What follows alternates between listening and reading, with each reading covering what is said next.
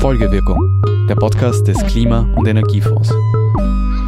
Willkommen in Episode 12, Iris. Hallo Andi, du, ähm, wo sind wir da? Also anhand der Soundkulisse kannst du gerne erraten, wo wir uns gerade befinden.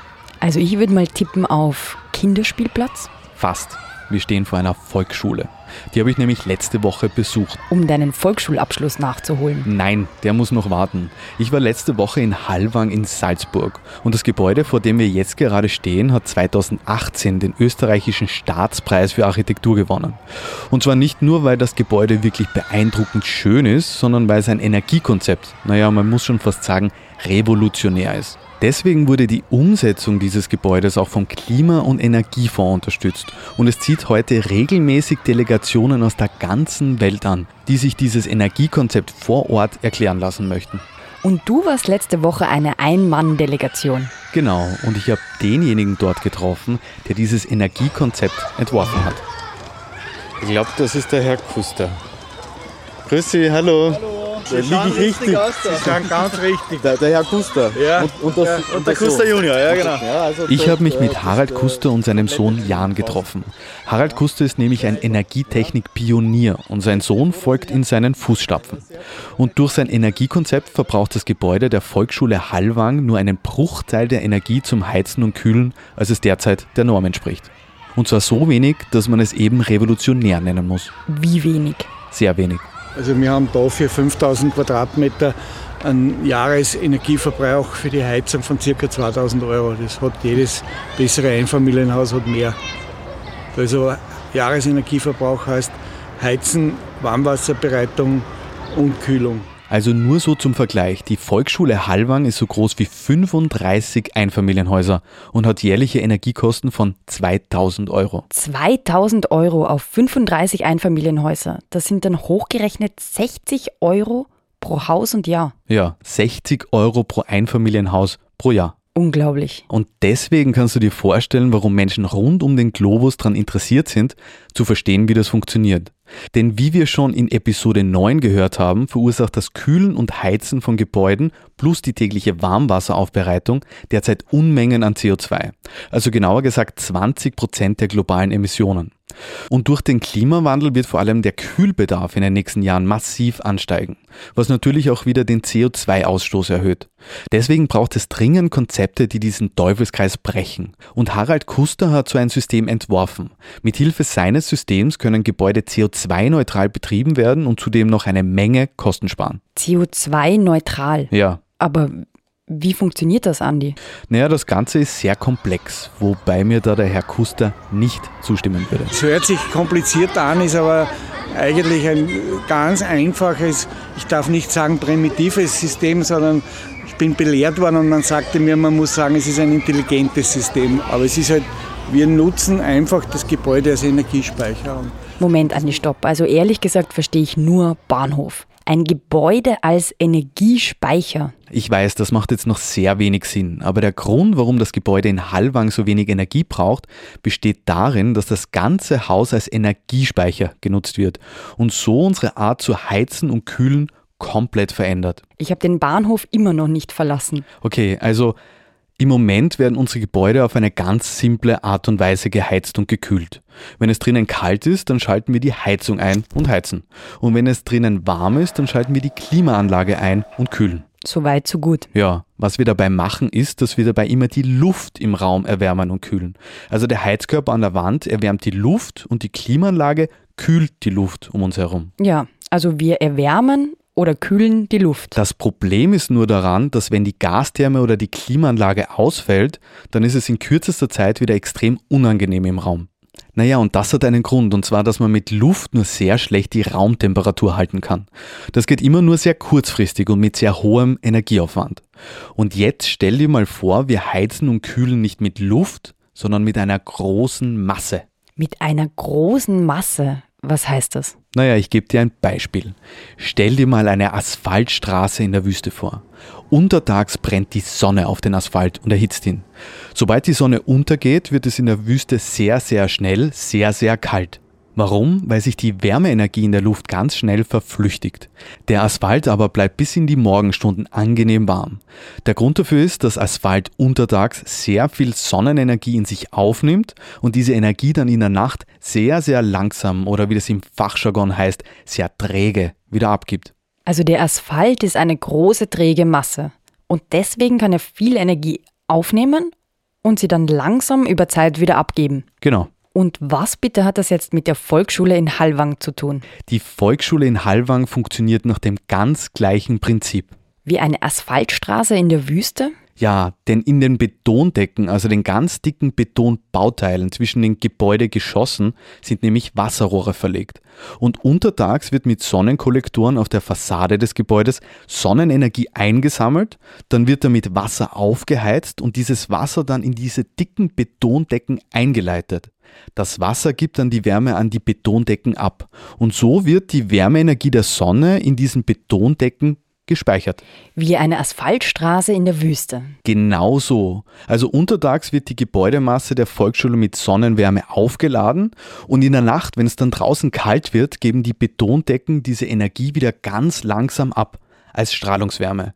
Genau dasselbe Prinzip wie eine Asphaltstraße in der Wüste. Wow, also die Betondecken in der Volksschule strahlen Sonnenenergie ab. Ja, und dieses Prinzip heißt Bauteilaktivierung. Also damit ist gemeint, dass wir Bauteilen, in diesem Fall den Betondecken des Gebäudes, eine Funktion geben.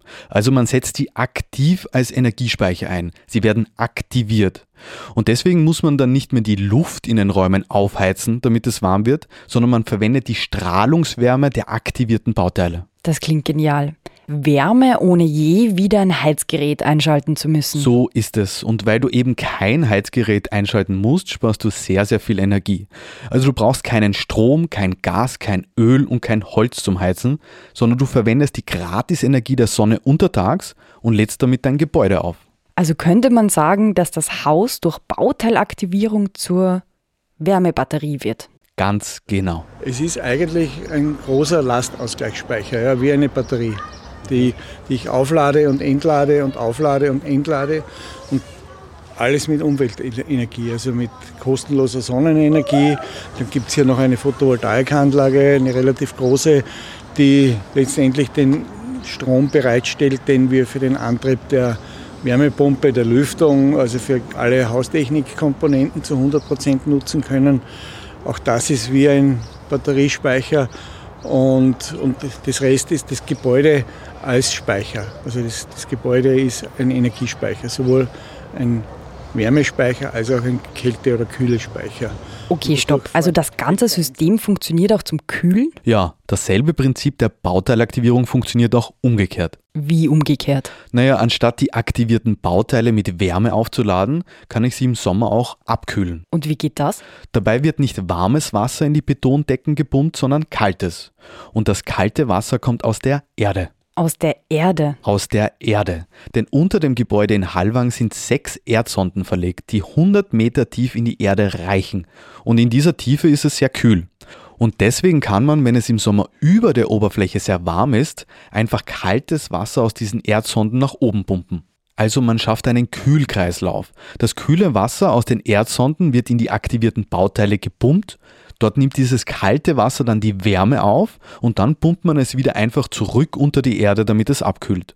So kann das Gebäude dann entladen werden, also gekühlt werden. Deswegen brauchen wir keine aktive Klimaanlage, sondern kühlen passiv über die Betondecken, ganz kontinuierlich. Wenn ich aber das Gebäude als Speicher habe, dann kühle ich 24 Stunden lang das Gebäude im Sommer mit sehr moderaten, extrem angenehmen, behaglichen Temperaturen und brauche nicht diese Riesenleistungen. Das heißt, es geht dann über Passivkühlung. Wir haben hier keine aktive Kältemaschine im Einsatz, sondern ausschließlich Passivkühlmodule. Das sind nichts anderes als, Wärmetauscher, wo ich die Erdkühle mit der warmen äh, Raumtemperatur oder äh, wo ich die, die Raumtemperatur über die Erdkühle absenke. Und das aber nicht ganz massiv zu einer gewissen Stunde, sondern über 24 Stunden gleichmäßig. Das heißt, die gesamte Gebäudehülle hat im Sommer durchgehend 22, 23 Grad. Auch wenn es außen 35 Grad hat, das ist auch wiederum nur für eine Stunde in etwa. Der Rest des Tages in der Nacht haben wir dann 20, 21 Grad. Äh, und ich kühle aber trotzdem die Baumassen weiter herunter, damit die dann am nächsten Tag entladen sind, wenn die Sonne dann wieder kommt und am Mittag dann die Temperaturen zu steigen beginnen. Äh, dann habe ich immer noch eine kalte Hülle oder eine kühle, angenehme Hülle. Also äh, ein Gebäude in, im perfekten Ausgleich. So ist es ja. Wir haben eigentlich eine kontinuierliche Temperatur, Sommer wie Winter von 23, 24 Grad. Also das ist, wenn Kinder sitzen und lernen, äh, schaut man, dass man nicht zu tief kommt mit den Temperaturen und man muss insbesondere schauen, dass man nicht zu hoch kommt. Also das ist jetzt schon die größere Herausforderung. Ich meine, heute haben wir, glaube 15 Grad, die Sonne scheint und durch die ganzen Südöffnungen kommt natürlich eine Menge an passiver Energie in das Gebäude rein und da ist zum Kühlen. Also jetzt wird die Heizung ist schon seit Wochen und Monaten nicht mehr in Betrieb. Also das ist, äh, äh, braucht man nicht. Also das Geheimnis der niedrigen Energiekosten der Volksschule Hallwang ist die Bauteilaktivierung. Ja, es ist so effizient, weil man die Gebäudemasse als riesigen, trägen Energiespeicher nutzt. Das Gebäude also als Wärmebatterie denkt. Stimmt. Und in Zukunft können wir nicht nur einzelne Gebäude als Wärmebatterien nutzen, sondern ganze Städte. Ganze Städte. Ganze Städte. Und so wird die Bauteilaktivierung eine riesige Chance für erneuerbare Energien. Das heißt, in Zukunft denkt man auch eine Stadt als, Batter als Wärmebatterie und jede, So ist es, jedes ja. Haus ist eine Ja. Zelle. Quartiere, es werden, es werden neue Quartiere gebaut, die genau diese Überlegungen mit Ja, man einfließen. muss ja auch äh, bedenken, im Endeffekt, was die Bauteilaktivierung so extremst interessant einfach zur Zeit macht, ist, wir suchen ständig irgendeine Möglichkeit, dass wir diese ganzen regenerativen Energien irgendwo speichern können. Weil wir haben diese Energien, wir wissen, wir haben Technologien dahinter, die mittlerweile extremst fortschrittlich sind. Nur meistens ist das Problem immer der Speicher. Wo kriege ich die hin? Wa- wann- Weil ich brauche sie nicht immer dann, wenn, ich, wenn sie da ist. Und da macht eben die Bauteilaktivierung einen großen Schritt dazu, im Zusammenhang eben vor allem mit den regenerativen Energien, dass sie sagt, hier haben wir dich, hier nehmen wir dich auf und äh, du kannst dann zur Verfügung stehen, wenn wir dich wirklich brauchen. Gibt es jetzt da noch eine schöne Zahl dazu? Also wenn wir die Energie, die wir hier in den sowieso vorhandenen Speichermassen geparkt haben, wenn wir die in einen Wasserspeicher parken wollten, dann brauchen wir einen 500.000 Liter Speicher. Der hätte keinen Platz, weder innen noch außen. Nur damit man eben sieht, welche Energiemenge das ist, dass das Gebäude, wenn man es richtig plant, äh, welche, was das Gebäude vorrätig halten kann. Durch die Bauteilaktivierung nimmt das Gebäude der Volksschule Hallwang so viel Energie auf wie ein 500.000 Liter Wasserspeicher. Ja, und weil das Energiesystem des Gebäudes perfekt auf diese Speicherkapazität ausgerichtet ist, müssen eben keine großen Heiz- oder Kühlsysteme installiert werden, die normalerweise zum Betrieb eines Gebäudes in dieser Größe verwendet werden. Und das ist so außergewöhnlich, dass dieses Energiekonzept die gängigen Baunormen sprengt. Was heißt das? Naja, es gibt bestimmte Baunormen, die vorschreiben, wie viel Leistung zum Beispiel ein Heizsystem für ein Gebäude dieser Größe haben muss. Nur durch die innovative Energietechnik des Gebäudes in Halwang stimmen diese Normen überhaupt nicht mehr. Sie müssen sich das so vorstellen, die Norm gilt für jedes Gebäude. Ob Sie ein Schulgebäude, ein Industriegebäude oder ein, ein Wohngebäude erzeugen, in Wirklichkeit die Rahmenbedingungen sind dieselben. Ist aber völlig in der Nutzung völlig ein, ein unterschiedliches äh, Anforderungsbild, das man da erfüllen muss. Und sind in den Normen natürlich auch dementsprechende Reserven. Und so gibt es ein paar Reserven, die eingebaut sind und das führt dazu, dass eben wir teilweise bis zum Faktor 5, 6 kleiner dimensionieren können, weil wir diese Reserven in unseren Berechnungen nicht mehr, also die sind eliminiert. Aber wenn Sie das einmal zu groß dimensioniert haben, dann ist es für immer, für alle Zeiten zu groß dimensioniert. Und überdimensionierte Systeme funktionieren in, der, in den Übergangszeiten äußerst energieineffizient. Also das Gebäude ist außerhalb der gängigen Norm gebaut worden. Ja, und nur deswegen kann es überhaupt so viel Energie sparen. Weil wären alle Normen erfüllt worden, würde es ja genauso viel Energie verbrauchen wie alle anderen Gebäude. Aber das Bauen außerhalb der Normen ist nicht sehr einfach. Warum? Erstens ist es rechtlich sehr schwierig, solche Gebäudesysteme überhaupt umsetzen zu können. Und zweitens, weil sich die meisten Menschen gar nicht vorstellen können, dass so ein System überhaupt funktionieren kann. Und jemanden, dem es genauso gegangen ist, habe ich besucht. Weil nur zehn Minuten von der Volksschule in Hallwang entfernt steht ein anderes Gebäude, das auch mit dem System von Harald Kuster ausgestattet ist. Ein riesiger Industriebau mit 15.000 Quadratmetern. Und dort habe ich den Geschäftsführer Bernhard Zwilliner getroffen, der ein lebender Beweis dafür ist, dass die Errichtung eines CO2-neutralen Gebäudes nicht nur sehr viel Hirnschmalz, sondern auch sehr viel Vertrauen benötigt. Magister Bernhard Zwilliner, das ist der Geschäftsführer GC-Gruppe Österreich. Bernhard Zwilliner hat seinerzeit gesagt, wenn wir als großer Marktplayer was Neues bauen, dann muss es letzter Stand der Technik sein und ist irgendwie auf uns gestoßen und wir haben uns in die Augen geschaut und irgendwie haben wir gewusst, wir sollten miteinander was tun. Das heißt, den Herrn Kuster vertraut. Wenn man gänzlich außerhalb der Normen agiert, äh, dann gehört großes Vertrauen dazu. Ne, unser erster Termin war so, dass ich aufgestanden bin und gesagt, der spinnt. Wir haben, und ich weiß es noch, als ob es gestern gewesen wäre, äh, in, in, in Baden bei Wien. Äh, und äh, ich bin aufgesprungen und habe gedacht, der spinnt. Aber ähm, wie gesagt, wenn man es durchrechnet und das Wichtigste, mir hat dann ein gutes Gefühl gehabt, weil wenn jemand die Erdanziehung leugnet, dann wird es ein Problem. Das hat er aber nicht gemacht, sondern er hat den, den, Energiebedarf über das ganze Jahr gerechnet und das ist die richtigere Vorgehensweise. Und was ist da dann für eine Größe rausgekommen? Ein Drittel von dem, was eine normale Norm äh, besagt. Und äh, wir wissen, dass das noch immer überdimensioniert ist mit ca. 30 Prozent. Also der Punkt von Unglaube zu vertrauen ist dann über die Berechnungen. Über die Berechnung gekommen und dann über die, genau, über, wir haben quasi simuliert äh, und auch der Professor Kretsch äh, in Wien, an der TU Wien, hat am Anfang auch gesagt, das funktioniert nie. Aber ähm, 14 Tage später wurde er eines Besseren belehrt, er hat dann das berechnet hat zurückgemeldet, funktioniert. Die Skepsis von Herrn Zwielehner ist sehr schnell verschwunden. So wie Wärme aus der Luft. Gut aufgepasst. Und das hat damit zu tun, dass nachhaltige Gebäudetechnik nicht nur die Umwelt schont, sondern auch sehr viel Kosten spart. Ich merke, Sie sind sehr überzeugt von dem Konzept. Naja, und da kann ich nur überzeugt sein, es gibt ja Menschen, die irgendwas Spinnerts machen und dann quasi den, den Gaskessel irgendwo im Keller dann anwerfen, damit es nicht aufkommt. Wir haben nur einen Energieanschluss, das ist quasi von der Salzburg AG der Stromanschluss. Ich kann mich nicht belügen, weil alles, was quasi geheizt oder gekühlt wird, läuft über, über diesen einen Stromzähler und somit können wir überhaupt nicht aus. Und äh, wir heizen und kühlen das Gebäude im letzten Gesamtjahr mit 7800 Euro.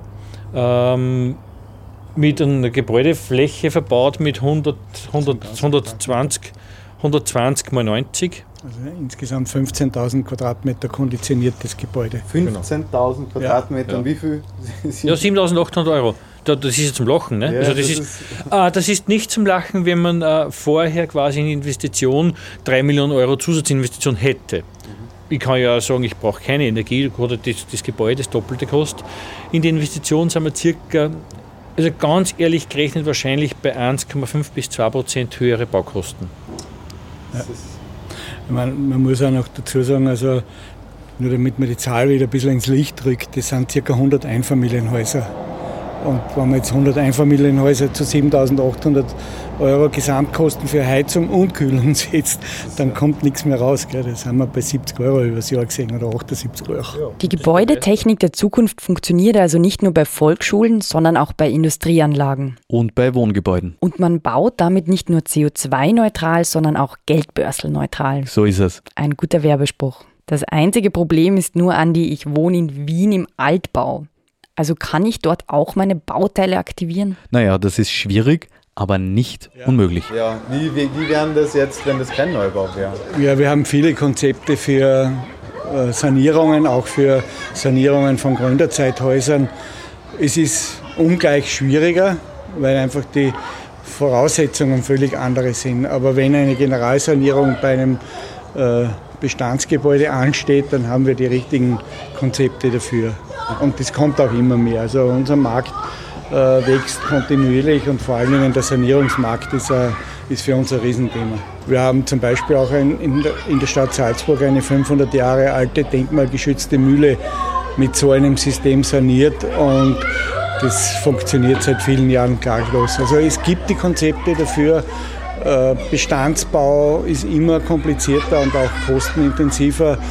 Im Neubau wäre es für mich eigentlich ein Muss, dass man solche ausschließlich nur noch solche Systeme anwendet. Folgewirkung ist der Podcast des österreichischen Klima- und Energiefonds. Der Klima- und Energiefonds unterstützt Ideen, Konzepte und Projekte in den Bereichen Forschung, Entwicklung, Mobilität, Marktdurchdringung und Bewusstseinsbildung. Mehr Informationen auf www.klimafonds.gv.at. Dieser Podcast wird produziert vom Produktionsbüro Sissi Grant. Das sind Christoph Wager, Iris Borotschnik und Andreas Fischer. Musik von Petra Schrenzer. Alle Informationen zum Podcast findet ihr auf www.folgewirkung.at.